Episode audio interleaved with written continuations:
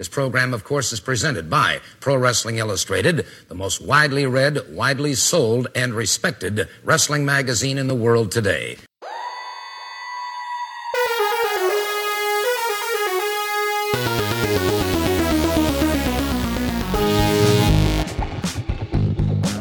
This is a Pro Wrestling Illustrated podcast. I'm your host, PWI senior writer Al Castle, joined once again by my co-host Brian Solomon. How's it going? Going really well, Alan. I have to apologize that my voice is a little rough this week. I've been in the studio recording right. the, the audio book for Blood and Fire, and my voice is like hanging on by a thread. So I'll do my best that's uh, humble bragging. I think what they, uh, they yeah, I'm good at that. I'm really good at it. I'm an old the, pro. The the recording you know superstar. I, yeah, you know, I've been in the studio. You know how it is. Reg, you know, like Reg, you know what I'm talking about. Big right? time stars. No, I get it, Brian. I got it. I understand. yes, and that other voice is Righteous Reg back on the show uh, with us. Uh, glad to have you back, Reg. How you doing? Hey, thanks, Al. Thanks for having me. This is great. You know, PWI, that's our squad. We just dropped a new magazine. We're so excited. Everybody's out there going to the stores and getting it. It's great. Happy to be here. I love this. I'll just let you do the plugs. Fantastic. Uh, obviously, a lot to talk about. Um, one of the reasons we wanted to have uh, Reg on was that he was at AEW Revolution. I know we're, we're a little late in talk about it, but uh, we won't do a, a, review as much as talking some fallout and get uh, Reg's thoughts from from being there in person. Uh, also, uh, later on, we're going to hear an interview uh, with I think a friend of yours, right, Reg? Yes, a very, very, very big friend of mine. He's great. He's the best. Yes, literally. I'm talking about uh, Powerhouse Hobbs. Uh, yes, Powerhouse, Powerhouse Hobbs from AEW, who's a big part of uh, uh, Revolution. I had a chance to chat with him a couple weeks ago for an upcoming feature, and uh, we're going to have uh, the audio here, and and we talk about how his career is going in in AEW. Um, a bit about you know the the opportunity of, of working with CM Punk, one of the biggest superstars uh, in the business upon uh, his return, and uh, a lot more. So, uh, just generally talking about kind of Team Taz and and uh, what he's learned from Taz, and and what he and all the other members of Team Taz uh, have in common. So, yeah, a fun chat. check it out. a lot less fun that we're going to be talking about. Obviously, the big news of the week: the passing mm-hmm. of the bad guy Scott Hall. way, way too young, and I mean, we'll get into it a bit, but just in terms of uh, mainstream appeal. It's sometimes it's surprising. Like it's kind of a reality check, I think, for wrestling fans on on what is a big deal and sometimes what is not in terms of uh, mainstream appeal. But I saw uh, before uh, the unfortunate news of his passing, NBC writing about uh, Scott Hall being uh, on life support. So uh, a very very big deal, and obviously even a bigger deal to uh, people like us, wrestling fans who have followed his career. So we'll talk about that uh, in a moment. But before that, uh, let's talk about the latest issue of Pro Wrestling Illustrated. Uh, and I'll just throw it to Reg. yes. Look, we have a fantastic new issue out. Okada is on the cover. I myself did probably legit my favorite article that I've written so far. It's a piece on ACH. It focuses a lot on like mental health and pro wrestling and just kind of taken away, getting away from all the grind and all the craziness that's going on. This magazine is so many amazing things. What did you guys do in this uh, month's issue? Yeah, this is uh, the May uh, 2022 issue. As you mentioned, Okada's on the cover. It's got kind of a uh, an international uh, wrestling theme, uh, a trip around the world uh, of wrestling. And I have a couple fun things in here. One was an interview with the current Ring of Honor women's champion, who I think most fans know from from Impact, mm-hmm. Deonna Purrazzo in the hot seat. We had the audio here um, I think the last uh, episode of the podcast. And a really, really fun thing that I did, uh, fun and challenging, was uh, an interview for a feature that we have with El Hijo del Vikingo, who is the the AAA uh, mega champion. And He's insane. I, yeah, yeah, and it was I don't know if it's first in it's certainly the first in in my history of uh, conducting an interview in Spanish for uh, the magazine. So that was uh, a lot of fun, a lot of That's insight. Awesome yeah, a lot of insight into a guy that we, we, we don't know that much about. And and yeah, you're abs- you know one of the things that I was most interested in asking him um, is essentially how do you come up with these moves? I mean, like when somebody's training to become a wrestler, you you've got something to work off, right? I mean, there's some precedent of like you you watch a move executed and then you learn how to do it. But how about the stuff that nobody's ever done before? Right. And and so much of that is his arsenal. And and he talked about kind of the process of envisioning these moves and then you know getting in the ring and kind of uh, figuring out if if it's possible and then kind of ironing out the kinks. So um, that was a lot of fun. How about you, Brian? You're Mr. Columnist. Uh, what do you have? Or what are you up to? Like eight nine columns now? it's two. It's two. Thank you very much. But but you know, actually, before I even say that, I was thinking, and I mentioned this to Kevin, and maybe there's something I'm not thinking of. But I mean, you you guys might know, but I think this might be the first time that there's ever been um, an, an American wrestling magazine that had as its main person on the cover somebody who's from outside the world of American wrestling, like as the mm. main featured cover person. I meaning Kazuchika Okada. Like the, I the one think the one I can think of is when Okada was number one in the 500. Uh, okay, a few years back. Yeah, same same person though. Yeah, that's amazing. Right. Same person. So I have the the lockup, which is um, I keep calling it the lockdown. I don't know why I keep doing that in my head because that's the, our lives, right? Because that was my life for two years. TNA right? PTSD. The, the the lockup, which is about um, wrestling managers and how like there's been kind of an uptick in wrestling managers recently in wrestling, but right. how I'm I'm saying like we need more of them. Like it's a step in the right direction. There should be more managers, not even just for the wrestlers who need them, but because there's talent out there that that's really their strong suit. There's people that may not even get involved with the business if they don't think that there's a place for them in it, and that could be a place for them.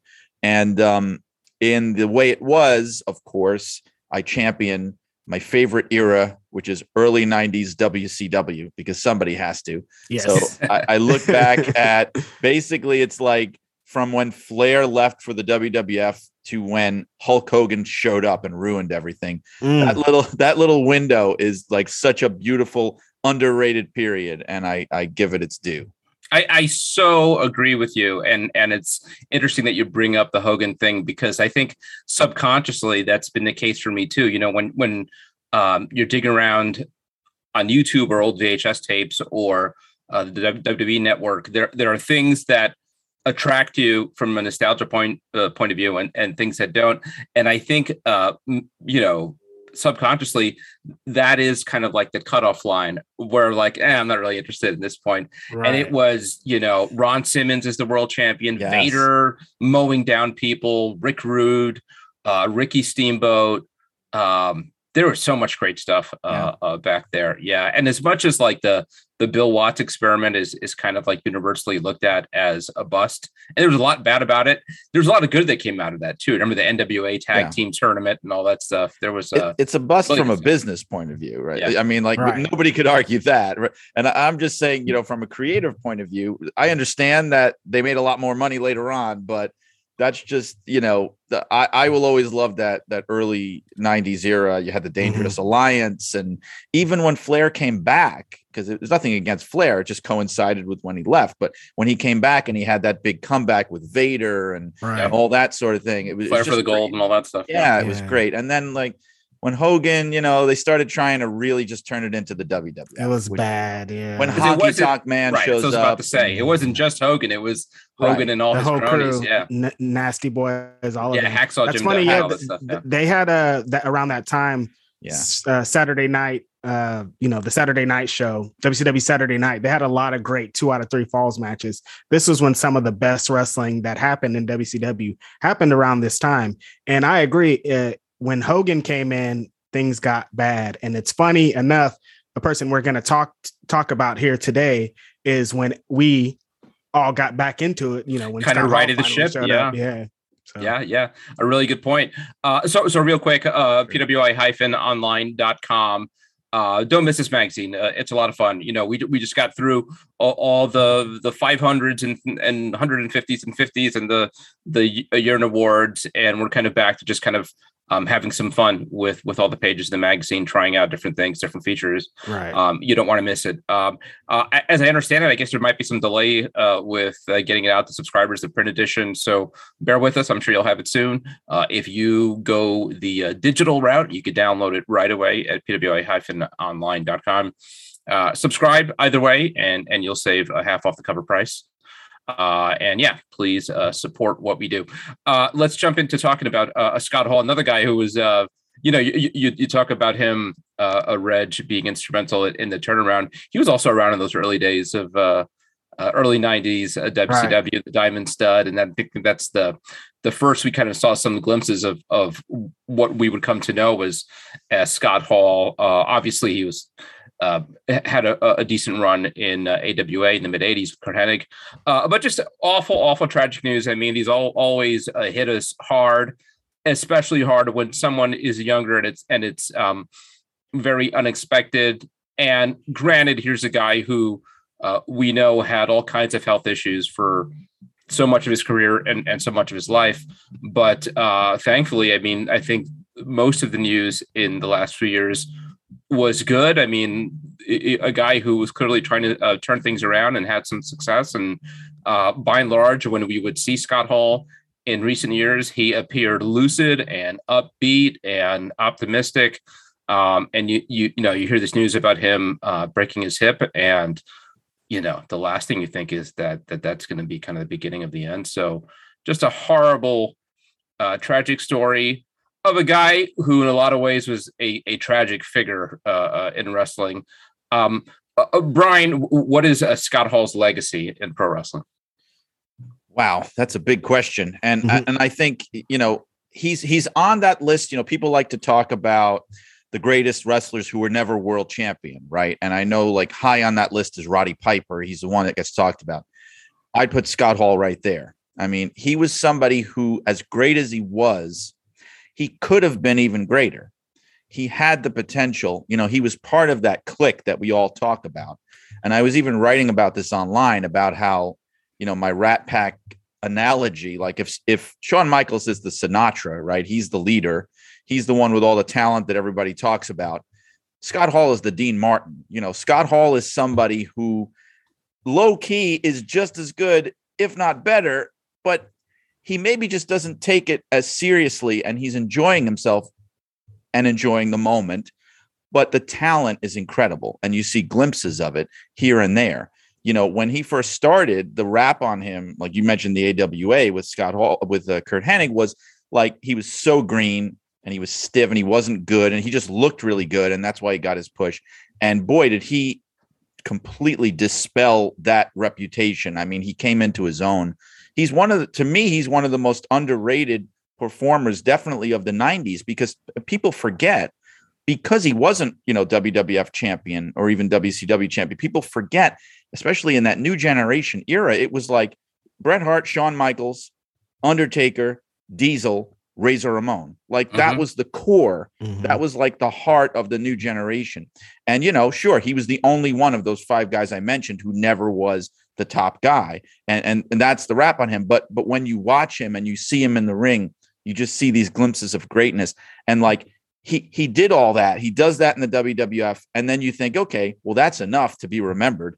And then he has this whole other chapter where he kicks off not just kicks off the NWO era in WCW you could make an argument like the, the attitude era isn't just WWE like that's the beginning of the attitude era. Like the yep. whole NWO thing. And he's like the catalyst for that. So, I mean, that's definitely how he should be remembered. Just like this really important name who is more than just, oh, the guy that was never world champion, just the pure raw talent that he could have done anything he wanted, really. Yeah, I mean, when whenever the conversation comes up of of who are the greatest wrestlers never to have won uh, a world title. He's got to, you know, Roddy Piper comes up a lot uh, in, in, terms of impactful, influential wrestlers, uh, but Scott Hall's got to be right uh, at the top uh, of that list. Uh, Reg, what are some memories? Maybe, maybe um, you know, whether. Well, I, I, I will put words in your mouth. What are when you think Scott Hall? What are some key memories that come up? Yeah, it's funny that uh, Brian's talking about his column in his magazine focusing on WCW because that's my prime time for the WWF. And Scott Hall played a huge role in those early 90s uh, times. Just like Brian was saying, there was kind of like the new generation. Like if you make a Mount Rushmore of the new generation, Scott Hall's head is on there. When I think of my childhood and my favorite wrestling games and my favorite wrestling merch and all my favorite when all your friends get together and somebody's everybody picks a wrestler. Razor Ramon's always a guy, top guy, best uh, on the video games. He's just like a prominent figure when you think about those times. And so he played such an important role, I think, in the legacy of not just the WWF, but WCW, uh, having hip hop theme songs, having all kinds of different things. Uh, the times with X Pac or the One Two Three Kid, you know, early '90s, he made One Two Three Kid. Uh, infamous moment that we've seen so many times. Mm-hmm. That's like the beginning of Raw, the beginning of me becoming a huge wrestling fan. Like that's stuck in my head. And so he went on to do the NWO, and the NWO at the time, it's hard to really put together, put the words out how huge wrestling was at the time. I was in junior high. So, like, my entire school, you were either NWO or DX. That was like the thing. So, like, every day I go to school, something about Scott Hall is being said or seen. So, he played such a huge, prominent role in my childhood that it's crazy that he's not around anymore. It's crazy that he, you know, he he seemed like one of those that would kind of be like those mentor coaching positions for life, just because what he did for the business was huge beyond just being a great wrestler. Yeah, yeah, he was sort of uh, the Forrest Gump of pro wrestling in, in some ways. That right. when you think about like these historic times, there he is, right? Like you talked on the the early days of Monday Night Raw, the the those that kind of laid the foundation for uh, the show that would be institution. There's Scott Hall uh, putting over one two three kid, you know, that's really how you put somebody over. Like you said, create the career right. of, of, Sean Waltman there, and then um, uh, the the the new generation stuff. The ladder match at WrestleMania 10 mm-hmm. at Square Garden, and one of the most important matches uh, uh, of our time. Uh, the the creation of the NWO. I, I um again, these days I don't show my kids much in wrestling because they just lost interest. But uh, I, I gave uh, my son, my older son, yesterday kind of a history lesson. I made him watch Scott Hall coming into the, the ring. I think it was Memorial Day, uh, 1996. Do you remember what the match was uh, in, in the ring, Brian or Reggie? I think it oh, was man. Mike Enos was in there yes. against the Mauler, Mike Enos, and mm. Steve Doll. Mm. yeah, I mm-hmm. mean, like as as forgettable a, a match um, as as you could think of. And you watch it now without the context, and it's like a guy with like tight jeans tucked into his his boots, his and, Canadian and, uh, tuxedo. yeah, walks into the ring and cuts his promo. Big deal. But but I mean, I I can't like stress enough to to my kid like how revolutionary this moment was. I mean, it was like absolute jaw dropping stuff. And we know what the NWO uh, went on to become. And um, I don't know that it works w- without Scott Hall. I mean, you know, Hulk Hogan, obviously biggest star, uh, maybe in the history of the wrestling business, uh, really kind of took it over the top. Uh, Big Daddy Cool was was the the headliner in in WWF. He was their top guy, the former world champion, and he had kind of the cool factor. Uh, Scott Hall, in some way, kind of like the Arn Anderson role, you know, yeah. um, but but also had a a credibility, a charisma, a cool factor that the other guys didn't have, uh, and was the workhorse uh, uh, of those three. I think sometimes right. that's forgotten, and there were times where Scott Hall wasn't as motivated as as other times, and and there's all kinds of reasons behind that. Uh, but you know, look back at at Scott Hall and Bret Hart and some of the matches uh, they had. Royal Rumble '93, Royal Rumble, King yeah. of the Ring. Um, I mean, Scott Hall could go and and a, and a huge guy. I mean, what was he? Six six, legit. You know, guy. if if if you were carving out a wrestler, you know, th- this would be the guy. I mean, great looking guy, six six, great body, charisma, cool factor. Um, you know, but sadly, again, that tragic part. Here's a guy who who really came into the wrestling business with with a lot of demons. I think we found this out some years ago. Was it was it like an ESPN documentary or something where he talked about all this and uh, basically was I think it was before he was in, in, wrestling and he was bouncing or something. He got in some kind of like street fight with with someone uh, outside a bar. And a, a, gun got involved. I don't think he brought the gun, right? I think the other guy. No, I think no, he no, was. It was, it was, a, was it a knife? I think he might have been playing self defense with the gun. Like the guy had a gun and he like took it away from him and ended up using him or some something along those lines. He didn't have the weapon but he used the weapon. Yeah, I, was it a gun or was there a knife? I forget. I think it was know. a gun. Yeah, I think it might have been a gun.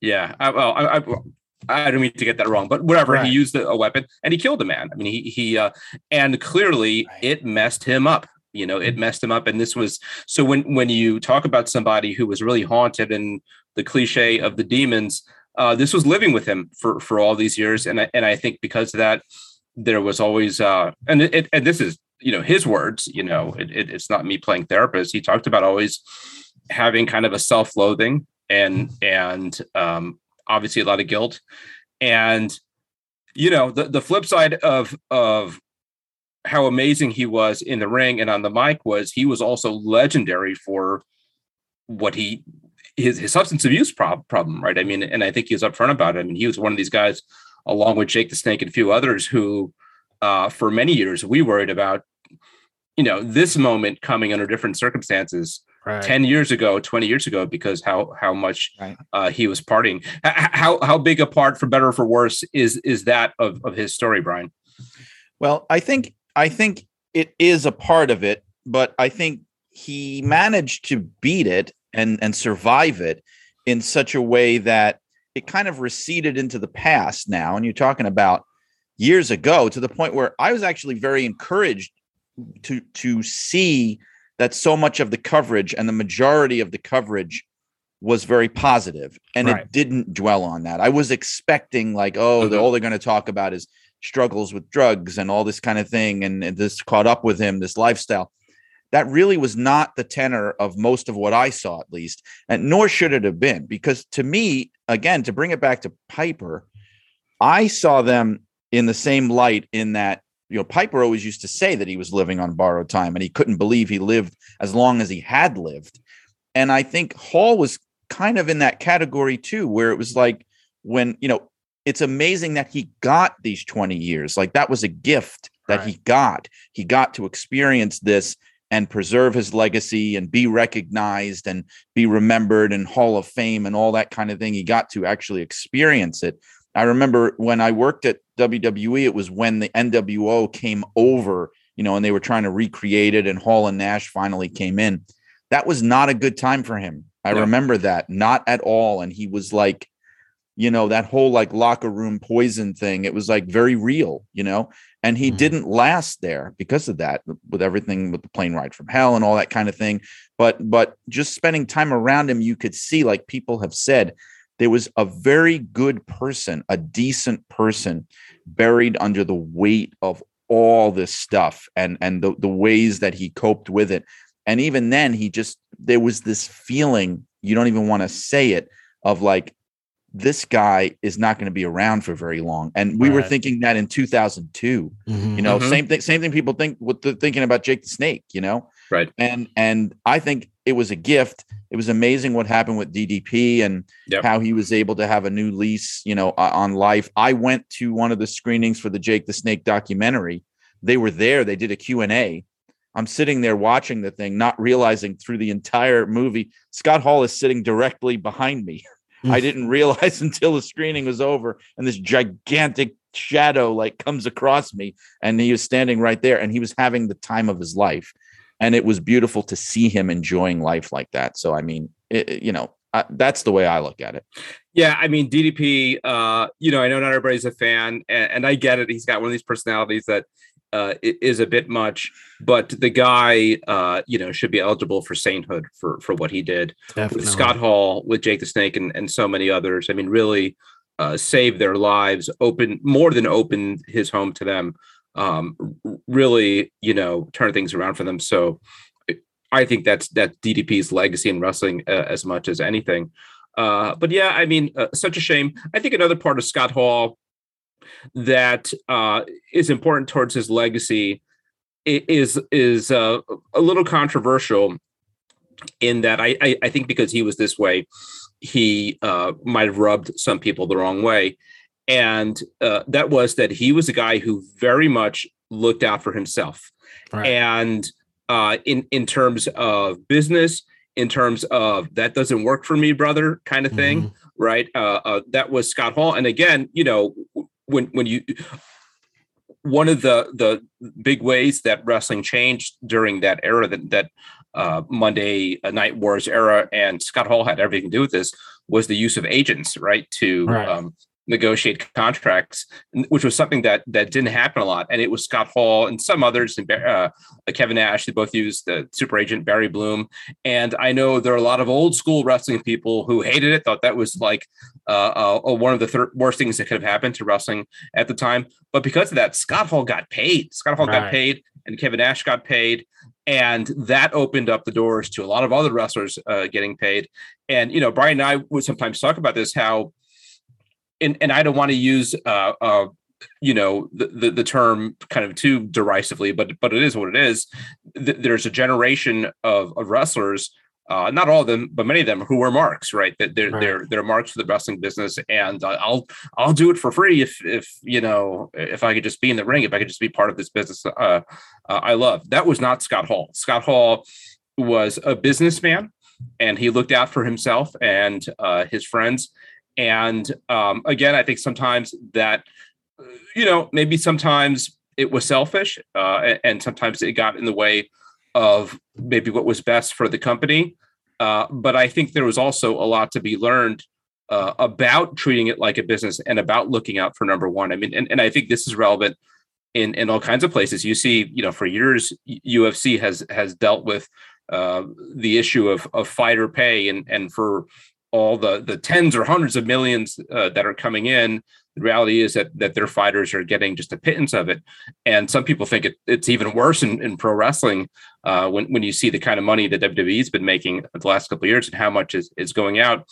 Scott hall was one of the guys at the forefront of changing that um, just in terms of and, and that and that's what brought about him leaving WWF to go to WCW was that he he thought he was worth something, and um, he was willing to stand up for it and make sure that he got paid what he he felt he was worth.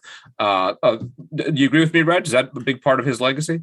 Yeah, definitely. The what him and Kevin Nash like to call sting money is what they mm-hmm. went over there and got in WCW. I think what the you know the example that he set is the example that a lot of wrestlers should follow you know, like I think the biggest example we have now is Brock Lesnar. He always treated it yeah. like yes. Yes. this was a was business. This was like, I'm, what am I here to do? Give me my money and I'll do it and I'm out of here. It's not about like winning championships, being this, being that. No, give me my money. I'm going to hit my mark and I'm out of here. And Scott Hall and Kevin Nash, they were the beginnings of this. They changed the whole game. They changed everything. They, they, you know they changed that WWE WWF was the the promised land for for most and like in order to get big money you had to go there they changed that whole thing changed the business of pro wrestling and that's definitely a huge legacy of his because it followed him through uh, along with his career and kind of a little bit a little bit about what you guys were talking about earlier Scott Hall had so many I think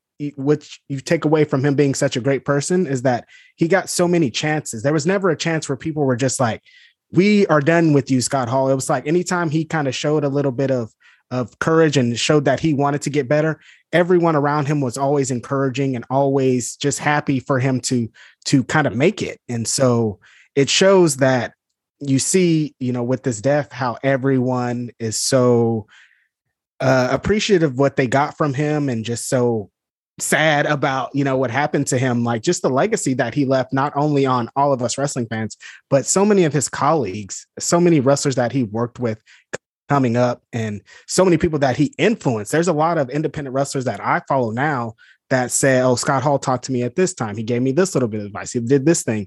He just his influence is so huge. It's it's quite amazing to see and that that you know being a professional and wanting to get the money is a big reason why. Definitely.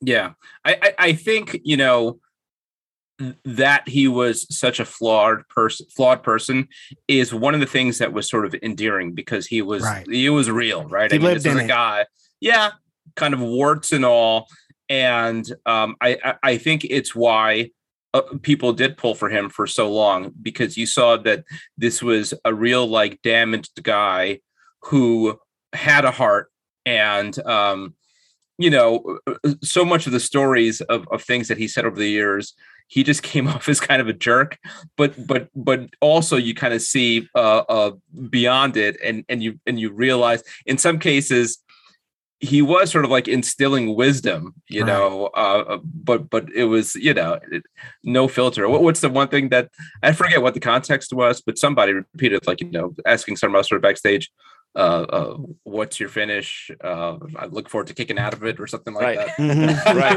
right. I, I, love your finish, kid. I can't wait to kick out of it. Yeah, yeah. Which is such a jerk thing to do. Right. But also hilarious. And yeah. and also again, there there's something kind of something to be learned from that, right? I mean, can you talk about Brian about sort of the wisdom of, of Scott Hall?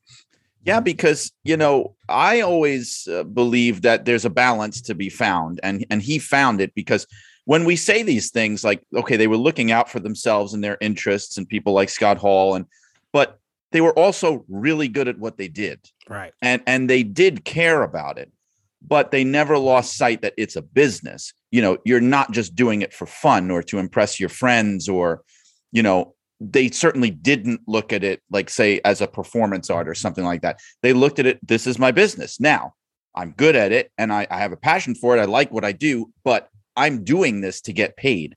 And and they were able to find that balance. And I also think in a way, even though like you said, they they had these agents and things that people didn't really have in the business. I think in a certain way, Scott Hall's it was kind of a blend because Scott Hall's wisdom, like you call it, and his attitude that he brought to the business, in a way, was also very old school because it was the attitude that he probably saw among a lot of the real old timers when he was breaking in in the 80s who certainly were not marks for the business uh, quite the opposite. They were they were like straight up carnies you know what i mean? And mm-hmm. so he got he absorbed a lot of that of like well let's not get too caught up and become marks because he knew that this is a business that takes advantage of people. That's why i always will take the side of people that look out for themselves. Like like when when CM Punk did what he did, I defended him from the beginning when he walked out and everybody was like, oh, you know, because that's the narrative WWE wants you to believe. Oh, he took his ball and went home and blah, blah, blah. No, he stood up for himself in the way that everybody should be standing up for themselves. Right. You know, he doesn't want to let people roll over him. And that's a good thing. That's actually a good thing. They want you to believe that it's a bad thing and that they should sacrifice their bodies until they can't walk anymore, you know, for pennies. And this is something to be admired, right? Because it serves their end. And Scott Hall was one of these really smart people who understood, you know, the real way to handle yourself in this business. And I know people will throw it in my face and say, oh, yeah, well, look how it turned out for him, right? But I think those things are not related at all. There is right. no cause and effect there, no. you know. Because yeah. look, the, the person who's also doing that, you mentioned his name, Brock Lesnar, you know, I who who does that, and he's also very good at he knows how to work, he knows what he's doing. A guy like Razor Ramon, in my mind, without his demons and things, could have very easily been at that level. Very yeah. easily. Agree. He had he had all the talent to do it and the smarts to do it. Yeah, I mean, you talk about how it worked out for him. I mean, uh, right uh, separating the two things, his substance problems and uh, maybe some some psychological issues, going back to uh, again the, the, this tragedy when when he was younger. Separate that from his career.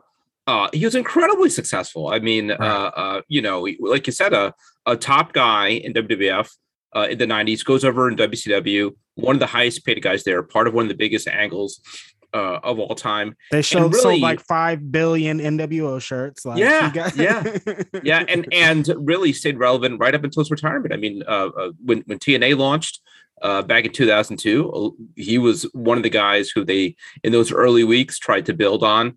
Uh, the, the, the, the you know, you could call it a failure. The NWO in uh, WWF because uh, it was mishandled, but that was a huge angle at the time. I mean, wrestling Steve Austin in front of 60,000 people uh, at WrestleMania 18 and, and Skydome.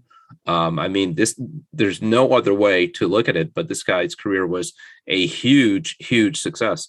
Uh, He's Reg, all- I'm sorry, go ahead. No, I, am sorry. Just real quick, I wanted to say that's also a very good match. It, it gets overlooked because right. Everybody knows how pissed Austin was, and he didn't yeah. want to have that match, and he thought he should have been higher on the card, and then he walked out of the company. Yeah, people people overlook it. It's actually a damn good match, and I think I put Scott Hall on there. I mean, I think he might have sold the Stone Cold Stunner yes. better than anyone. I would say like yeah. him and Rock were like mm-hmm. the two best the guys for selling that move. I mean, it was beautiful. Yeah, absolutely. What, what, I'll ask both of you guys, Reg. What was your favorite Scott Hall. I mean, whether you're talking uh, a heel Razor Ramon in, in the early '90s, teaming with Ric Flair, um, babyface Razor Ramon, which which was around for a, a, number of years, Intercontinental Champion, NWO Razor Ramon. Is it you know? Uh, was it the Starship Coyote Razor Ramon uh, uh, back in the, the the the AWA days? Which is which is the one that that you'll remember most fondly? Probably that 96 97 nwo in their prime razor ramon just because he seemed so confident and comfortable and happy probably because like we're talking about he's getting paid a lot of money. And so yeah. he just seemed locked in. Him and nash were having great tag matches all the time. That was just like prime scott hall like everything is hidden Everything is going well. He's getting paid. His angle is the hottest in all of pro wrestling. Closing out every show, 96, 97 Hall is the one for me. Yeah. How about you, Brian? I think I have to go with the with the ladder match, the Shawn Michaels, you know, when he had first turned when Ramon first turned babyface and that mm-hmm. whole thing. I was at WrestleMania 10 and you know how they talk about how a lot of times the reactions and things it doesn't do it justice when you're watching it on TV and like people talk about the pop when he won that ladder match and he climbed the ladder and he held the two belts mm-hmm. up in the air. I mean, it was absolutely deafening. And I mean, no one had seen a ladder match like this before. That was a mm-hmm. big part of it. You look at it now and you're like, well, there's only one ladder. Like, what, right, what kind yeah. of ladder match is it? But you have to remember the context, right? I mean, this was it. And in, in the moment, it was on every spot was like mind blowing in 1994. And he deserves half the credit for that. You know, right. I feel like people talk more about Shawn Michaels in that match, even. He deserves half credit for that match. Goes without yeah. saying. Yeah, I was there too, and I, I was a, a, huge Lex Luger mark at the time. I was totally on board with Lex Express, and remember, I don't know if it was right before that match or a couple matches before that. But remember, this was Luger's chance to to win the world title. He takes mm-hmm. on, and I thought I thought it was like Money in the Bank. He's taking it home, and then uh, nope. special referee Mr. Burks perfect screws him out, and I was genuinely bummed. I mean, when I think of you know look back on times of wrestling that I was like really sad. That was one of them and uh, that turned it around for me. I remember, you know, watching Shawn Michaels and Razor Ramon, and it was like unlike anything I'd ever seen before. And uh, yeah, cheered me up. Uh, yeah, I, I think um, I, I'd probably go back to that Razor Ramon era too. And he was a really effective heel. And again, I think about that match with Bret Hart in uh, uh, Royal Rumble '93, which was really good. Uh, but as good as he was as a heel Razor Ramon, I thought he was um, even better as a, a baby face. And uh, you know, there, there's a clip that's been floating around of him on the Jerry Springer shows. Have you, you guys seen yes. this? Yeah, with nice. these little yeah. kids. And um, yeah, that feels like a genuine Scott Hall, right? I mean, it's right. like uh, that that it feels like a glimpse at uh, of the real guy. And the, the only interaction I had with him a few years back, he was promoting a show. Uh, him and Nash were making an appearance uh, at some indie show on Long Island, and I got to interview him. Uh, and you know, I was ex- because of his reputation, I was expecting kind of the big star who's just doing this because he's required to promote the show and give me five minutes and sort of blow me off. And uh, couldn't be further from the truth, you know, what, what it was. He, he was so engaged and uh, real and answered everything. And, you know, would ask a question and he'd take a, uh, a time to really think about it and, and offer some insight and uh, I, I, don't remember everything we talked about. I remember talking about his son, and um, he seemed like that was his top priority. Was really kind of getting his his kid set up and up and running, uh, get his career up and running in, in wrestling, and and just gen. You know, when uh, this was a little indie show somewhere on Long Island, and I remember him talking about how one of the things he looked forward to the most was um, watching young wrestlers and critiquing them. And he said that, you know, him and, and Nash would they relish the opportunity to, to grab somebody after a show and tell them you did this right, you did this wrong, that kind. Of, and I'm sure they, they didn't say it that way, and then some of it could be uh, off-putting, you know, the, the way he is. But but I do think he was a guy who was really engaged and loved wrestling, and uh, you know, wanted the wrestlers to do well for themselves. Kind of goes back to what we were talking about, where I think more than pulling for the industry or the promoters or kind of like the the corporations, he wanted uh, uh, the guys and the gals to uh, do well for themselves, and and uh, that was him. You know, I think that that was really him. And uh, yeah, just super tragic. Uh, suffice to say, everybody, Pro Wrestling Illustrated um, sends their condolences and, and, best wishes to him, his family, everybody who cared about him. Which we know that's a, a long, long list from from what we've seen in social media. Uh, let, us talk a bit about Revolution. so so did you have to make a trip to to catch Revolution in person, uh, Reg?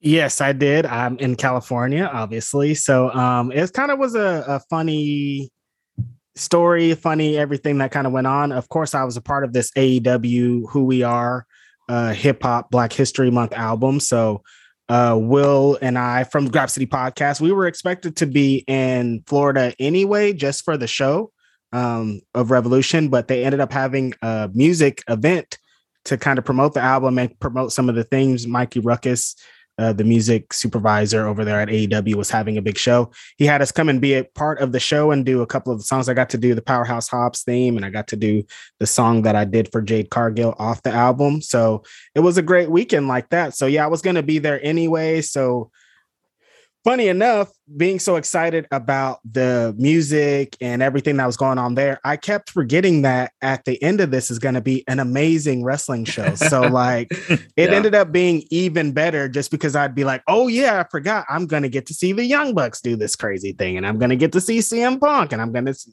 Bryan Danielson and Jon Moxley. So, it just like exceeded all expectations that I had. Where, where'd you watch it from? I was uh, in the media section press box thing or whatever they call it with a bunch of other media people. And we were all marking out and having a great time. It was phenomenal. Yeah, yeah. Some people calling it the best uh, AEW show yet, or certainly, you know, in the top five. Uh, Brian, do you agree? I mean, what did you think of AEW Revolution? I just think it's cool if you notice how so many AEW pay per views people will say that. Yes, right? exactly. Because it's like, right. oh wow, this one's the best. Oh wait a minute, no, no, no, this one's the best now. Mm-hmm. This one is, and I feel like they do knock it out of the park with these pay per views. They, they, or whatever we're gonna call them now, right? I mean, they, well, actually, it is still pay. They are pay per views for right, their case. Yeah. Okay. God, my, my wallet definitely reminded me that it was a pay per view. You get right. spoiled by Peacock, right? You're I know WWE run the, the game hell? forever. I swear. Right. Every time it's over nine ninety nine, I'm like, dude, I can't. I'm like, I could get five months of Peacock for this. Like, what what is happening? But yeah. you know, that's until they get to H- HBO Max, right? If that ever yes, happens. Right. But yeah, I mean, like they really have it down to a science because I think part of it is they don't do them. We were talking about this last time, uh, Al. They don't do them every month, right? They mm-hmm. feel more special. They save up. They really build the angles, and and it's like you know they make every show feel really special, and that's why I sometimes get blown away. I, I try not to. I really am a positive person. I don't like to get dragged down in like you go on Twitter and it's like everything's awful. Like no matter how right. great it was, it's always awful. But for me, you know, look, I've been watching wrestling 35 years. I'm like immersed in wrestling history. Like I'm insufferable about all this stuff. but and I'm telling you though, when people will say to me, when when people will, will walk away from a show like that and say that it was it was really bad, I, I have to think like if you think that wasn't a good show, like what is a good show? Because if you mm-hmm. went back in time 30 years ago, like there would be nothing that you would that you are you going to tell me, all right, so that was a bad show, but what like WrestleMania 4 was right. better than that? No, it wasn't. no I'm telling way, you because I watched it, it wasn't. So uh-huh. so like you know, half the Saturday night's main events, you, all the Clash of the Champions. Like, you know what I mean? It's like like the some, first five or six Royal Rumbles are awful shows. And, yeah. but but you know what? I'm not even saying they're awful, but I, I'm just saying like you know, people have these very unrealistic expectations now. They expect right. every show to like change their life or something. Like, mm-hmm. I just want to watch a really great wrestling show.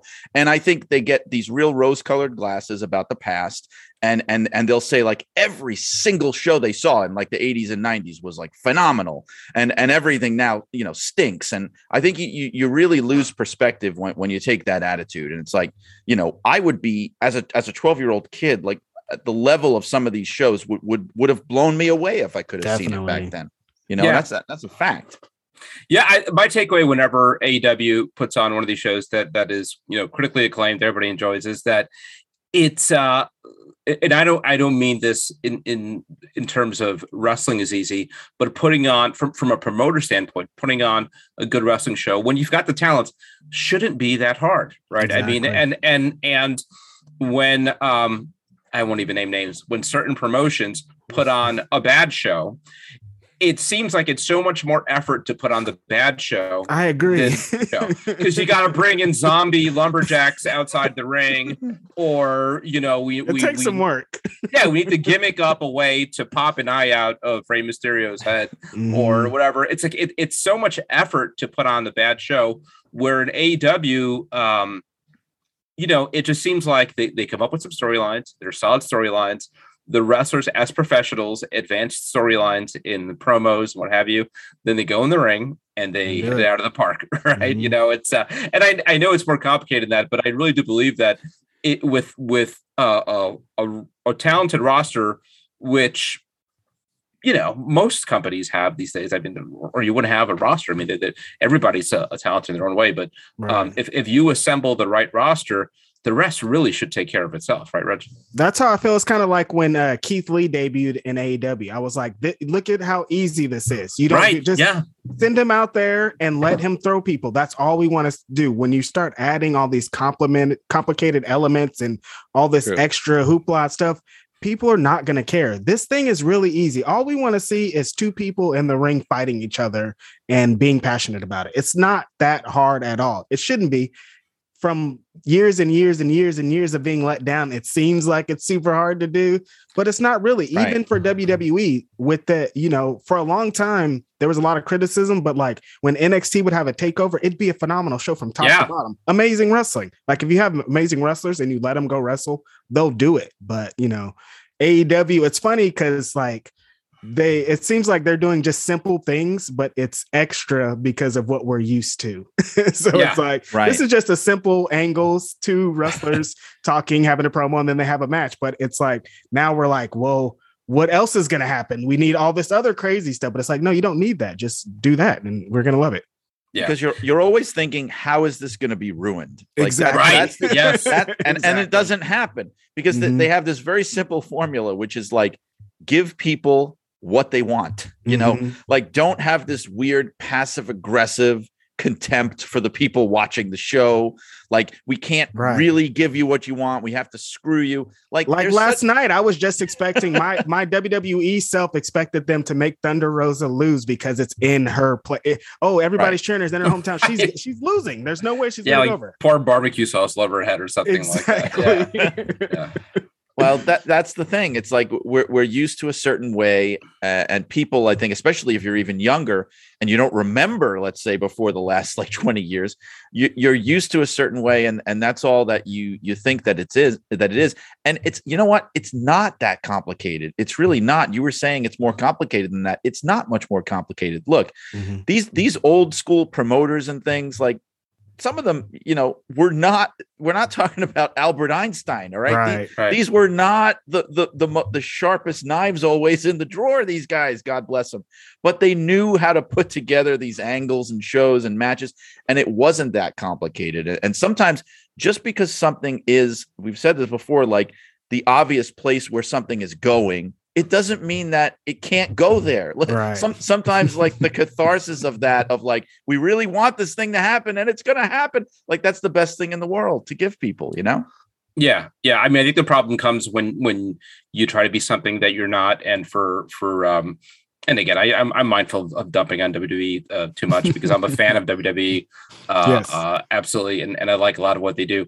But but when they trip over themselves, it's when they try to get too far removed from what they are. And right. there's you know the the the whole uh, uh, it's well established that Vince McMahon doesn't like using the W word, um, and and likens itself more to uh, whatever episodic television um, and and that's why they've got the, the 35 riders in the room or what have you.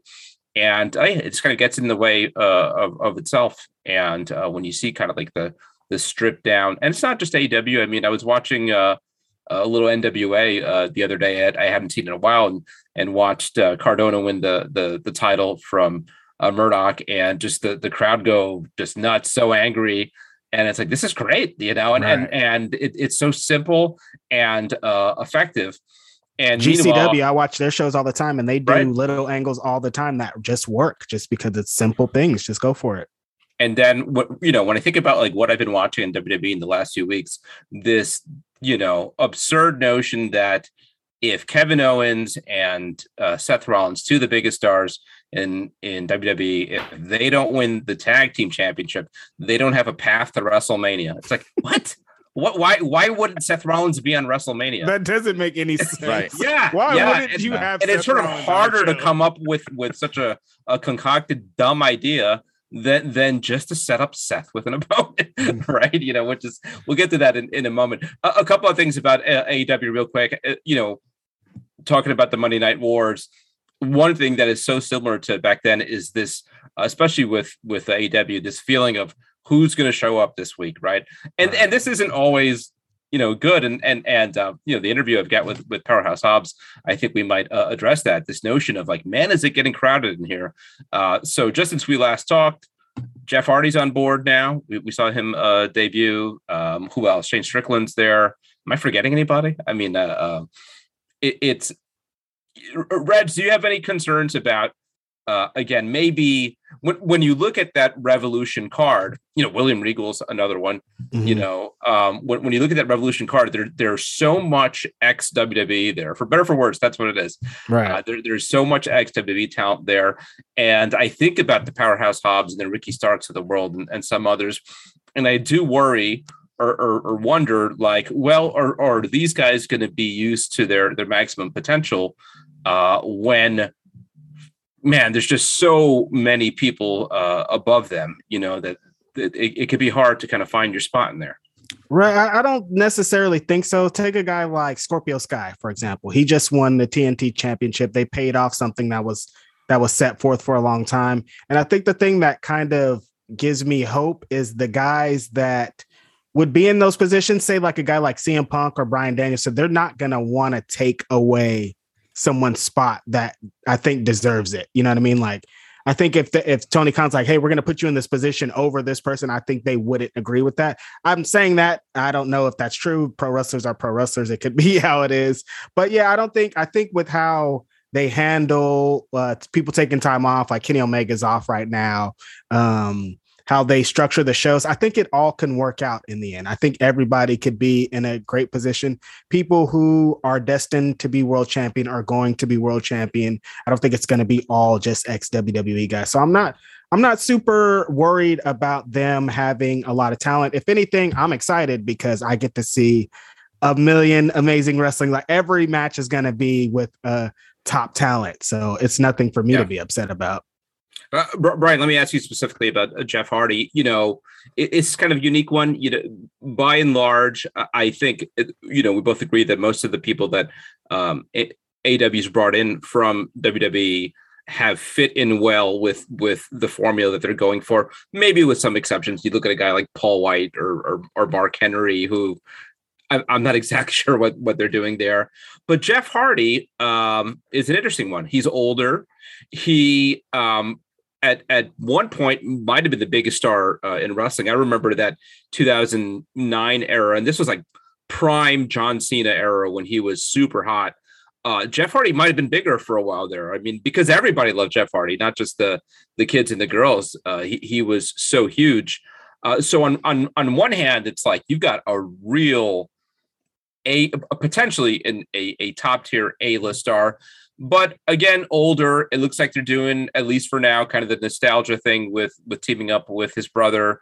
Um what do you think kind of the um the, the ceiling is for jeff hardy in aew i think in his particular case i think um and again i mean i'm not i i don't think this is a bad thing. I think his role there should be you know that the hardy boys get a big run in aew as a tag team and and they get to they get to you know mess with all the great tag teams there. They have the best tag team division in wrestling right now. They do their thing. Maybe they get a run with the title. And then I and then I think that's it. Like like mm-hmm. I don't really think we're looking at I don't think we should be looking at like a big main event run for him. Like I right. I, I just think that ship has sailed and you know he's there to reach for that Matt Jeff reunion and and we let that run its course and let them do their thing. But you know, it's not a long term thing in my in my view. I think it's just to give him to give them a last like big run or at least another big run. I hate saying last in wrestling. Who who the heck knows? But another like re- really big run. You know, maybe their last high profile run. That's the main goal. I, I would I would hope. The issue yeah. I was saying, I was telling someone yesterday though, with in Jeff Hardy's case, is he is just so over yeah. When anywhere he goes, people love him. And it might be like he sometimes just forces hands because he's so over that they're like, maybe we do have to make this guy a main event just because every venue we go to, people love Jeff Hardy. This guy, I don't know what it is. And it's been happening for 20 years, 22 years, 23 years now. People just love this guy wherever he goes. And he might force their where they're like, well, we have to put him in the main event scene just because he's so over. Yeah, I mean, uh, talk about bad WWE shows. Uh, Survivor Series uh, in uh, Brooklyn uh, last year, uh, which was really just kind of an awful show, and uh, one of those those endless tag team elimination matches Ugh. early on in the show, I think came down to Hardy and Randy Orton. I think, uh, yeah, because I think Orton won. Um, and that's when uh, that that was the match that had the famous Randy sleeping chant. I'll never Did forget it? that one. yes, yes. But the the fans were so crazy for Jeff Hardy. I mean, it was like eye opening, and he wasn't getting any kind of push at all on TV in, in right. the weeks leading up to that.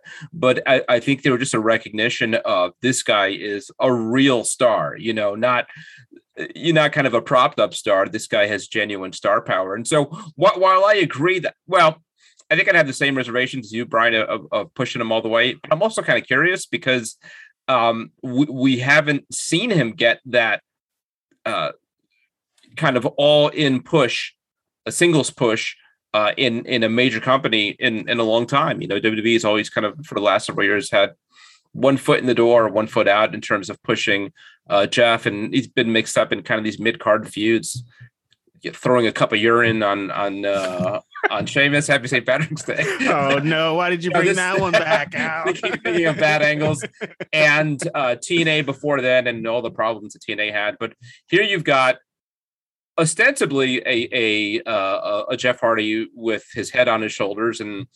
You know, ironically, a lot of parallels here with with with Scott Hall in terms of yes. a guy right. who I think fans see as real and i think there's kind of some of that that that those flaws and that vulnerability is what have attracts fans to him Definitely. but also that cool factor um and also you know frankly some some some demons some issues uh but because it's been so long since somebody you know a promoter really went all in with jeff hardy i'd be curious you know could you get a pay-per-view main event uh out of him challenging Hangman Page or, or somebody for the world title, you know, and, and, what would that look like? So I don't know. I don't know if it's a good idea or not, but, but you know, food for thought. Um, let's let's switch over to to WWE uh, a real quick. Uh, uh, Brian, last time we talked, we the WrestleMania card was uh, starting to take shape. Now it, it's taken more shape. We we some of these these questions have been answered. It's not going to be Vince McMahon um, and Pat McAfee uh, it, it, as you talked about, it, it's going to be Austin Theory. I guess McMahon potentially is kind of a second, even though until now I don't think they've they've even much brought him up.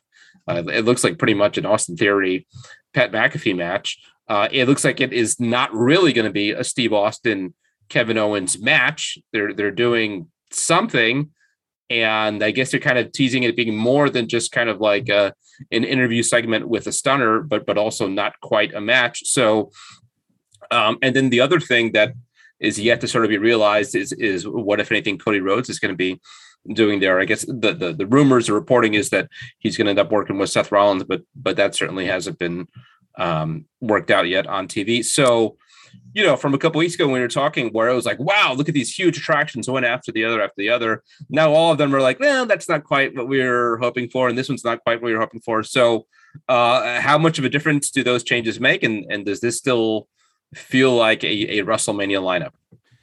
Well, I think the the Vince thing was a mistake from the beginning, and and right. I know I know you didn't agree with me on that when we were talking about it, but I just think what happened there is they just came to their senses, honestly, and and mm-hmm. somebody said because I'm I know like Vince's thing for the longest time always was like I'm and he would say this, I'm too old to be on this show. And that's why you didn't see him anymore. And that's why he kept pushing his damn kids out there all the time because he was like, nobody wants to see my old face on this show. Mm-hmm. And so that's why it surprised me so much that it was even talked about that this would happen. And I get the feeling that that instinct is probably what won out in the end, where, you know, he woke up one morning, uh, you know, or or at midnight whenever he wakes up, you know, out of his coffin, and he looked he looked in the mirror and he just said, "I can't do this. This is ridiculous. We can't do this." And so I think that's what happened. So I, I don't mind that. I think I think if anything that helps. The, the Austin the Austin and Owens thing, though, I feel like that. Uh, I sure. I mean, I would have loved to see a, a real match with Austin um, somewhere on that card, but I think it probably, judging by what the way it's playing out, it probably is Austin saying, you know, I, I just don't think I can deliver something that's worthwhile, and, and and maybe even health fears. I know he was always so terrified of re-injuring his neck and and the effect that it could have and and that's why he was so dead set on never wrestling again. So i have a feeling probably the hesitation is on his part. Uh, and i mean otherwise i mean I, I think kevin owens probably would have been a pretty solid opponent for him, but uh, he just obviously doesn't feel up to it. I don't know what they do at this point. I mean, I still think it's shaping up to be a decent card, uh, uh especially since you've got the Cody Rhodes thing as a wild card thing going on. So, I mean, I st- I still think that that it's got a lot of juice as a WrestleMania card in, in my view so far. I, I think Austin's kind of wanting to have his cake and eat it too. I, th- I think he right he, he looks at as uh, uh, as sacred his retirement match back in WrestleMania 19, even though at the time nobody knew it was his retirement. So I think part of him doesn't want to go back on that, and and uh, also, you know, just in terms of your legacy, what what's a bigger match to go out on? You know, losing to The Rock at WrestleMania, the biggest star in, in the business, or 58 year old, you know, maybe can't go like he used to with Kevin Owens in a mid card match right. uh, at WrestleMania. But on on on the flip side, I think he he wants some physicality. I think he wants more than just to to uh, give somebody a stunner. I expect you know if if you saw that promo, if you want to call it, that he does like in the side of a road, whatever, at his ranch. He says, you know, call it what you want, uh, a, a match, a fight. I think he's making it clear that that you know they're going to get into it. It's going to get physical. He's going to do some selling you know, and, and I, you know, I, I, expect Owens to get something in on, on Austin. And I think Austin's offense is going to be more than a stunner, but I think he want, I think he wants to be able to have a match without calling it a match, essentially, right. you know. Um, uh, Reg, uh, uh, let's talk a little bit more about, about Cody, you know, we're we're down to the wire here. What are we? Two weeks from WrestleMania. Yeah, we haven't even close. seen him. Yeah, I know. I, I was watching. Uh, I wasn't able to go, so I was uh, watching just like a, a, a, Twitter cams of the MSG show from a couple weeks ago, um, where there was some speculation that Cody was going to show up there. I never seriously thought that, but you know, then the next Raw and the next SmackDown and the Raw after that, and and we haven't even heard uh, a peep. Do you think this is happening? Uh, I want to say yes because it's that would be really dumb if he left AEW to not or to try to go back or whatever. But it's getting really close. WrestleMania is legit like two weeks out. Like it's happening. They should be building. They should be talking about this match every day if it is going to happen. I mean, I guess they really need all the bumps that they could get at this point because they need any kind of angle, any kind of star power. So they could do it a week out, you know, two weeks out or something to, to kind of build some more anticipation. But at this point, I don't know. It's close. It's so close. I don't know if they would take the chance to to wait this long, but then also there's still Seth Rollins who has nothing. What are they also going to do with him if Cody's not there? Like you got to get on that too. There's so many questions to be answered. But I want to say yes that by the end of you know in the next two months, Cody Rhodes will be in WWE. I, I think I can really see this, and, and I don't know that's the worst idea in the world. I, I think it might work out for the better. Um, you know, you don't do it until WrestleMania, right? I mean, right. you've got Rollins in the ring. Um, I don't know, complaining, calling out everybody, whatever the situation is, where where you set it up that that Rollins is in the ring, and then you hit that music, and Cody comes out, and you get the WrestleMania moment, the WrestleMania pop. Yeah. That might be more effective than having Cody come out on Raw uh, a week or two before and set up what what you know essentially is going to be a mid card match, right? I mean, mm-hmm. he's not he's not headlining WrestleMania, uh, you know, the, and and then come WrestleMania, the pop isn't what it might have been if um, fans were seeing Cody for the for Texas fans, right? I mean, and and Dusty's connection, his family's connection with Texas. I think that might be the way to go. And maybe it's not a match. Maybe it's it's an angle. It's a segment. Um, and it sets up for for the Rollins uh, a, Cody match at at the next pay per view. Uh, but yeah, I don't think it's. Or you the, could do the, next night. Well, they have two two days now. You could set right. it up on the first night for the next night. There could yeah, that could work. Yeah, yeah, I think that might be the way to go, and and and maybe even a better use of because because you know, yeah, frankly, having Cody show up on Raw in front of whatever four thousand fans, and and uh, then come back at WrestleMania uh, maybe that's not the best way to do it. I agree. I agree. yeah, I'm planning on going. That that's uh, uh what uh, an update there. So I, I think uh, yeah, for another year, I'm gonna drag the family out, uh, and uh, yeah, I think we'll be there for both nights, and I'm looking forward to it. Yeah, I don't know what the wow. crowd's gonna look like, but but uh, what's the Texas draw besides Austin? Is my thing. Like, is Austin supposed to be the whole? Undertaker at oh, uh, yeah. Undertaker at the Hall of Fame, and I get, I'm guessing he's there at one of the nights, right when they introduce right. everybody. That'll be a moment. Um, I even wonder for what whether it's the Owen segment or it's it's Rollins. Um, you know, is there is there opportunity for somebody to take a choke slam for the Undertaker? Right, mm-hmm. you can do mm-hmm. that. Shawn Michaels, you got to think. You know, you, you another yeah. Texas guy, right? Somebody's gonna take some sweet chin music. So I think there's a lot of potential for uh, a great stuff. Maybe right. even um, something with with Michaels and Undertaker. You know, given their their history at WrestleMania in Texas. Right. Uh, the uh, thing that, that um with the Austin thing, the thing, the one thing that's kind of in the back of my mind is if he has a great match and the Saudi people are just like, oh yeah, there's money, Stone Cold. We need you over here. That was a great showing over here. Here's all the money you want. Well, that's yeah. how you get that's how you get Stone Cold versus Goldberg. That's that's where yeah, we talked about that. that yeah. happens. Yeah, for sure. I, I think uh, you know, this could be a huge money year for Austin right. if he plays his cards right, right? And then uh, you've got a year to kill between, you know, um, now and I imagine the plan is still Roman Reigns and The Rock at WrestleMania next year.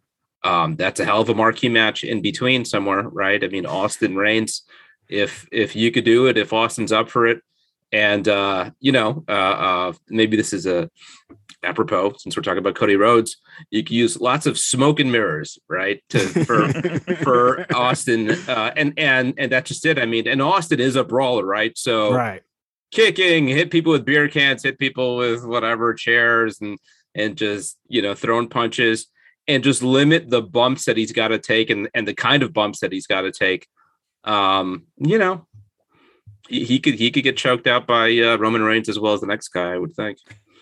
you know, so anyhow, fun time to be a fan. Uh, guys, thank you so much for uh, uh chatting here. Uh, uh, Reg, you got anything uh, to promote? Your social media or anything else? Yeah, at Righteous Reg, and every Saturday it's Grapsody Podcast. Please listen. I got a new album out on righteousreg.bandcamp.com, and I got a new PWI out. Go get that in stores right now. Buy it. Show us on the internet. We love it when you guys do that. Absolutely. How about you, Brian? Uh, uh what's well, you, like you're saying, you're recording an audiobook now, so so we're going to get that version of it also. That's right. So the the print book and the digital version of the book um, is April 12th, and it's the biography of the Sheik called Blood and Fire, the unbelievable real life story of wrestling's original Sheik. And it's less than a month away. People can pre order it, of course, on Amazon. Um, it's been doing really well there. And there is going to be an audiobook, although since I'm recording it now, I'm pretty sure it's probably not going to be out for, you know, until the summer. So it'll probably be a later release. So people can get that. And my own podcast, of course, Shut Up and Wrestle, which is S U A W suawpod.com or everywhere else you get podcasts, Spotify and Google and Apple and Podbean and all that stuff. You can find it there. It's a great old school wrestling podcast. And I'm going to have have to have both of you guys on at certain points as guests. I can't do you both at the same time because I'm cheap and I don't have the premium version of Zoom. So it's got to be only nicely. one at a time, and that's it. Yeah, yeah. You got to get somebody's login, Brian. Come on. yeah, maybe that. Maybe that. Yeah, yeah, like we do in Netflix. Um, I, I saw you had uh, Dr. Tom on, right? Yeah, yeah. Dr. Tom is this week's guest, and uh, or or the last one uh, depending on when you're listening to this. And and he's always really cool. He's like a treasure trove of information. We've had the Blue Meanie on there, and actually, I just talked about this, but I got Rob Van Dam, and I'm sitting mm. on it because I'm I'm saving it for the week that the book comes out because Rob Van Dam wrote the foreword for the book, so awesome. he, he was kind enough to do that. So that's going to be be the big one. That's that's that's coming out in April 13th. That one. I thought you were going to save it for April 20th, 420. Mm. I, I gave it serious thought. I think serious April thought. 13th was the barely legal date, I think, wasn't it? April 13th, right? 1997, I think. Oh, I think wow. it's close to somewhere right. there. Yeah, yeah, it's a big yeah. deal. Yeah, you might be right. All right, guys. Thank you so much. I appreciate it. Uh, right now, let's listen to one of the stars of uh, AEW, Powerhouse Hobbs. I mean, when you look at the different members, and and you know, in some ways, you guys couldn't be more different. Uh, but what do you see as that kind of common link uh, that runs through uh, all all the members uh, of Team Taz, including Taz? Um, I think the the thing that we have in common is that we've been maybe underlooked for you know, just you know, from like our our indie or for for me and Ricky, like our indie careers, and and we're here, and just I don't know. This is like the whenever we're all together, we want to grasp grasp everything. Like the the conversations we have, like via text or where we're sitting in catering, like we we want to be at the top. So I just you know whether it's in singles or as a as a cohesive unit like we all have like the the same goals in mind. Does any of that come from taz? Um i think not not not the goal specifically just how do we get there? Um ricky and i like we, we are huge taz fans. Um and so just learning from him like speaking on a speaking about us both it's it's great because he he has some great insights, like you know how to how to just grasp grasp everything, and you know how to how to be that killer, how to what it takes to go to the top. So Taz is is a great mentor. That that underdog kind of thing that you're describing certainly was part of Taz's career, right? I mean, a guy who yeah. most places he went was a good deal shorter than everyone, yet had a kind of legitimacy and credibility that guys twice his size didn't have, right? Yeah, yeah. You you look at Taz and Taz is a legit badass. Like, you know, I, I don't like to toot my own horn, but I ain't met a lot of people that could whoop my ass. And and I know Ricky is Ricky's a a fireball himself. So all Taz, you know, he teaches us how to how to keep it under control and when to let it loose and just the the stuff that he went through in his career. You know, he kind of he looks out for us to make sure that you know that doesn't happen. But if it does happen, this is how you handle it. Yeah, you you talked about uh, maybe being overlooked and and um, uh, not giving credit to you, Ricky, for what you guys did before coming to AEW. Uh, th- does that you know become even more of a problem when you have this influx of new talent in the AW that do have these these established uh, uh, names among the mainstream people like you know Bryan Danielson and CM Punk and Adam Cole and on and on and on. Um, you know that that's one thing that that there's sometimes some buzz about AEW. Some of kind of the homegrown guys potentially being uh, overlooked, lost in the shuffle. Is that something that concerns you? No, it's not. Um, not one bit because the the guys that have that that you mentioned that came in, they they've helped me tremendously. I mean, look at my match with, with Punk. Um, I talk to Danielson all the times. I remember watching him um, in the Bay Area at APW growing up. Um, I'm I'm not concerned about it because I know my abilities. I know what I can do. I know what I can bring to the table, and I'm different from any anyone that's here that's a homegrown talent and anyone that they brought in. I'm I'm different. Yeah. How so? What do you what do you see that you have that nobody else has in, in the AW roster? I think it's it's my personality, like my my extension, like what you see in the ring is is Will Hobbs. Like there's I don't put on an act, I don't need to put on a show. Um, I think I'm growing at a, at a fast pace. Uh, you know, there's still things I, I need to learn and work on, obviously, but it's just just my presence in general. I don't think there's anything like it. Do, do you see it as a a help or a hindrance that you're a big dude? You know, on on one hand, once upon a time, right, that that'd be uh, a huge leg up having some size. Yet kind of the AEW model, which is you know more athletic and and uh, smaller than than maybe a lot of the superstars people are used to. Maybe that works against you. So how do you see your size factoring into uh, what you could achieve? I, I don't. I mean, I don't think my size works against me because I'm not a big dude that likes to do a, a lot of high flying. I mean, if I want to, I can. But I think what separates me is I, I ground and pound. Mm-hmm. I, I'm I'm I'm methodical. I work at at my pace. And you look at wrestling from the past, that's what wrestling was. You know, that's what made people believe when they looked at certain guys like, oh shit, this dude's a badass. You know, that's how I perceive myself. Um, if I want to do all that stuff, I I could. Um, but I just think, like I said, my style is, is different from anyone else on this roster. And it it brings something different. Yeah, a little bit of a, of a throwback. Does it does it make it um, challenging at all to mesh your style with uh, people who are uh, maybe smaller, faster, uh, uh, that kind of thing, or or do you find that you're able to work with anyone? I think I can work with anyone. Uh, I mean, look, you look at when I worked Dante Martin. That's one of the fastest dudes right. on the roster you know, and I, I, can keep up with them. So I don't think, think it brings any issue. Yeah. You, you mentioned Punk and uh, what a, a coup, right? For, for a guy who's been out of the business for uh, whatever it was, close to eight years. And mm-hmm. he comes back. He's instantly one of the, the biggest stars, if not the biggest star in wrestling. And you're one of his. He was, uh, he was still a big star when it, when he, he was still a big star when he left. so, right. Uh, sure. Yeah you know. So I don't think like his his stardom or whatever had been didn't go anywhere. Maybe maybe it got bigger. It, it yeah. shot up. Yeah, it shot it shot up even more the way I look at it. But that when, when like you get word, yeah, I mean when you when you get word, yeah, I'm sorry. I was just gonna say when you get word that that you're gonna be one of his first programs, uh, what what kind of boost does that give you?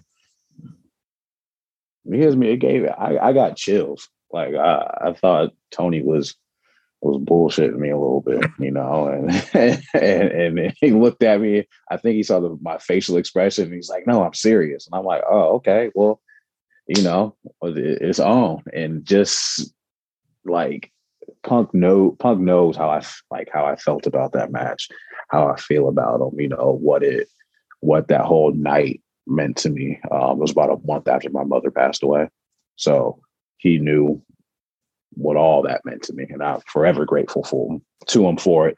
And just it's like I remember just going to shows, watching him, watching him on TV, and the fact that I get to actually be in the ring with him and kind of take this opportunity. It's either it's like, okay, well, I, I looked at it as like, okay, our one of our key players is injured. You got to step in and fill in you know, the quarterback, which is Tony, hikes the ball and hands me the ball, you know, hands off to me. Well, I'm going to get a two yard gain or I'm going to get a 10, 15 yard or go straight to the end zone. And that, that's the way I looked at it. And, and me personally, I, I think I went straight to the end zone working with him. I think I got a whole new res- respect from my peers, uh, you know, from the fans as well. Yeah, absolutely. Yeah, it definitely helped put you on on the radar. Uh, let, let me ask you about some of your uh, Team Taz teammates. Um, Hook, right? I mean, the guy comes onto the scene and like few other people in the last few years makes an impact, right? I mean, right away he's talked about as kind mm-hmm. of this breakout star having this kind of quiet charisma that is hard to find. Um, what what do you make of it? Are, are, are you surprised to see fans have that connection, or um, did you predict that something like that could happen? I mean, we all knew, like it's not new to us. We all knew Hook was going to take off. Like you, you can just look uh, from like the over the past year. You know, when he was coming ringside with me, when he would be ringside with Ricky, when all you know four of us, you know, would come out. You could you could see he was different. You could see that he was gonna, you know, be something, and he, he is gonna be something big in this business. You could you could just take a look at him. So to Team Taz is no surprise. Yeah. What What do you make of um, Taz's guidance of Hook? And that's always kind of a tricky thing to navigate, right? Um, do, do you think he and, and he, is he guiding him the right way? Is there any concern about being overprotective or overly cautious about him? No, I mean, I mean, that's his son. So, you know, naturally any father's going to protect their son. Mm-hmm. But Taz is does the same with Ricky and myself, and he lets all three of us know when we're wrong. Like he'll, he'll let us know. He has no yeah. problem with that. And you know, I just I don't think Taz is gonna overprotect him. Like I just Taz is gonna let Hook go off on his own path and find his own way. Mm-hmm. You know. How about Ricky, a, a guy who who uh, I feel like just in the last few months really starting to make uh, some waves and had a good amount of buzz even before coming to AEW from his work in, mm-hmm. in NWA. W- what do you see as what he brings uh, to the table that's unique to him, and, and what his how far he can go? Ricky brings that. Ricky brings this type of fire that was just like when he speaks, it gets you fired up. Like you want to just like, all right, well, let's do it. I'll, I'll ride with you. Let's go. And, you know, um, he's very intelligent. Um, he's one of those guys like with me, like we'll just sit and just talk about the business, talk about what we can do. Um, and he just, he, I know he he he gets this all the time, and he may hate it, but I, I see a little little rock in him. You know, mm-hmm. at times he's got a he's he's got a tongue on him. The boy can talk, like you know. It's interesting. You say he, he hates it. I mean, the, the, is he is he mindful? And I'll ask him about it. Is he mindful of coming off as an imitation? No, no. Uh, he he's not. He's definitely not imitating him or imitation. That's that's just Ricky. Mm-hmm. You know, yeah. that, that, that's that's him. And you know, I I I I know him very well. And what what you see is is on TV is what you see, see in person.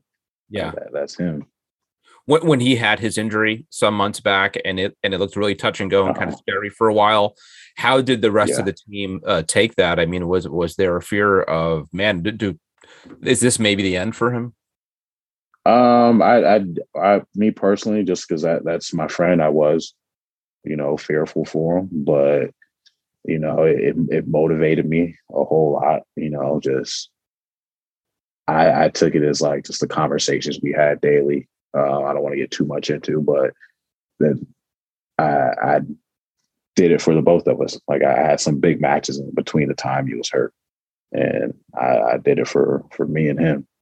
So mm-hmm. it's it was definitely motivating. Uh, you know, I, I knew he would. He needed his time to recover, and he was going to come back, and he did. So I just I looked at all that as motivation. Yeah, so, and and he and he definitely reminded me of that a few times. Yeah.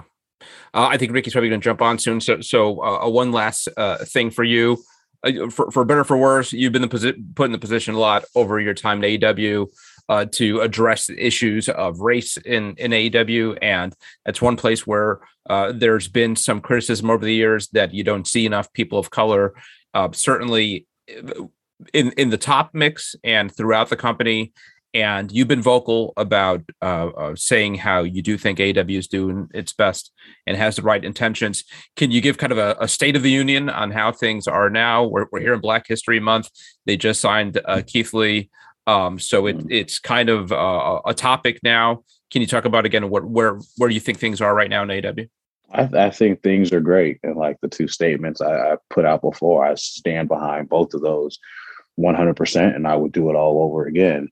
Um, change it change doesn't happen overnight.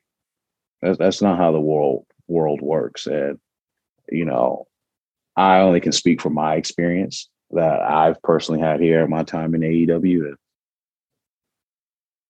think, think things are great. The, the company is diverse. You look at Scorpio Sky being the first uh, African American to hold the tag team titles and the first one, the, fir- the first person to ever hold those. You look at the Lucha Bros. You know, you look at Sammy as Latin as the TNT champion. You know, the things people are going to find things to complain about, and like I said, from my experience, I, I think everything is is great, and everything is, in due time will, you know, play out. So, yeah, yeah. When when you see Keith Lee, an, uh, another big kind of super uh, heavyweight African American, is that uh, are you excited about his prospects in AEW and maybe the potential of working with him? I'm I'm excited about working with him. You know, we, we got the ladder match on Sunday, so it's the first time him and I are gonna lock horns if we we get the chance. You know, and I'm excited. You know what he can bring to the table. So yeah, nice. are you, yeah. Are, are, are you? Are you? I'm sorry, I'm stepping on you just going to say, I mean, when I think about that match, uh, uh, I think about uh, again super heavyweight clash, right? And and you talked about we talked about how your style in some ways is so different than what you see in AEW. A, a big mm-hmm. dude, kind of a throwback, hitting hard, everything with big impact. That's Keith Lee in a lot of ways too. So, yeah. are are you sort of excited over the the the potential of um, displaying that kind of wrestling that maybe you don't see that much in, in AEW. Yeah, I, I am. You with if me and him get a hold get a hold of each other, it's it's not going to be anything technical. Yeah, it's going to be one of the, it's going to be one of those fights where you see everybody running out the club, circling around, seeing two dudes beat the beat the hell out of each other. That that's what it's going to be. It's not going to be a classic technical match called by by Jr. Tony Schiavone and Excalibur. And, you know, it's not going to be that. It's going to be okay. We we squared up. Let's see who has the the toughest chin. Yeah. So I mean, you know, when in due time, if the, everything aligns up in the universe and it's Keith Lee and, and Powerhouse Hobbs, they just Tony better better reinforce the ring. That's all I know. yeah, that's a match for sure. I'd like to see. All right, man. Thank you so much. I appreciate you taking the appreciate time. You.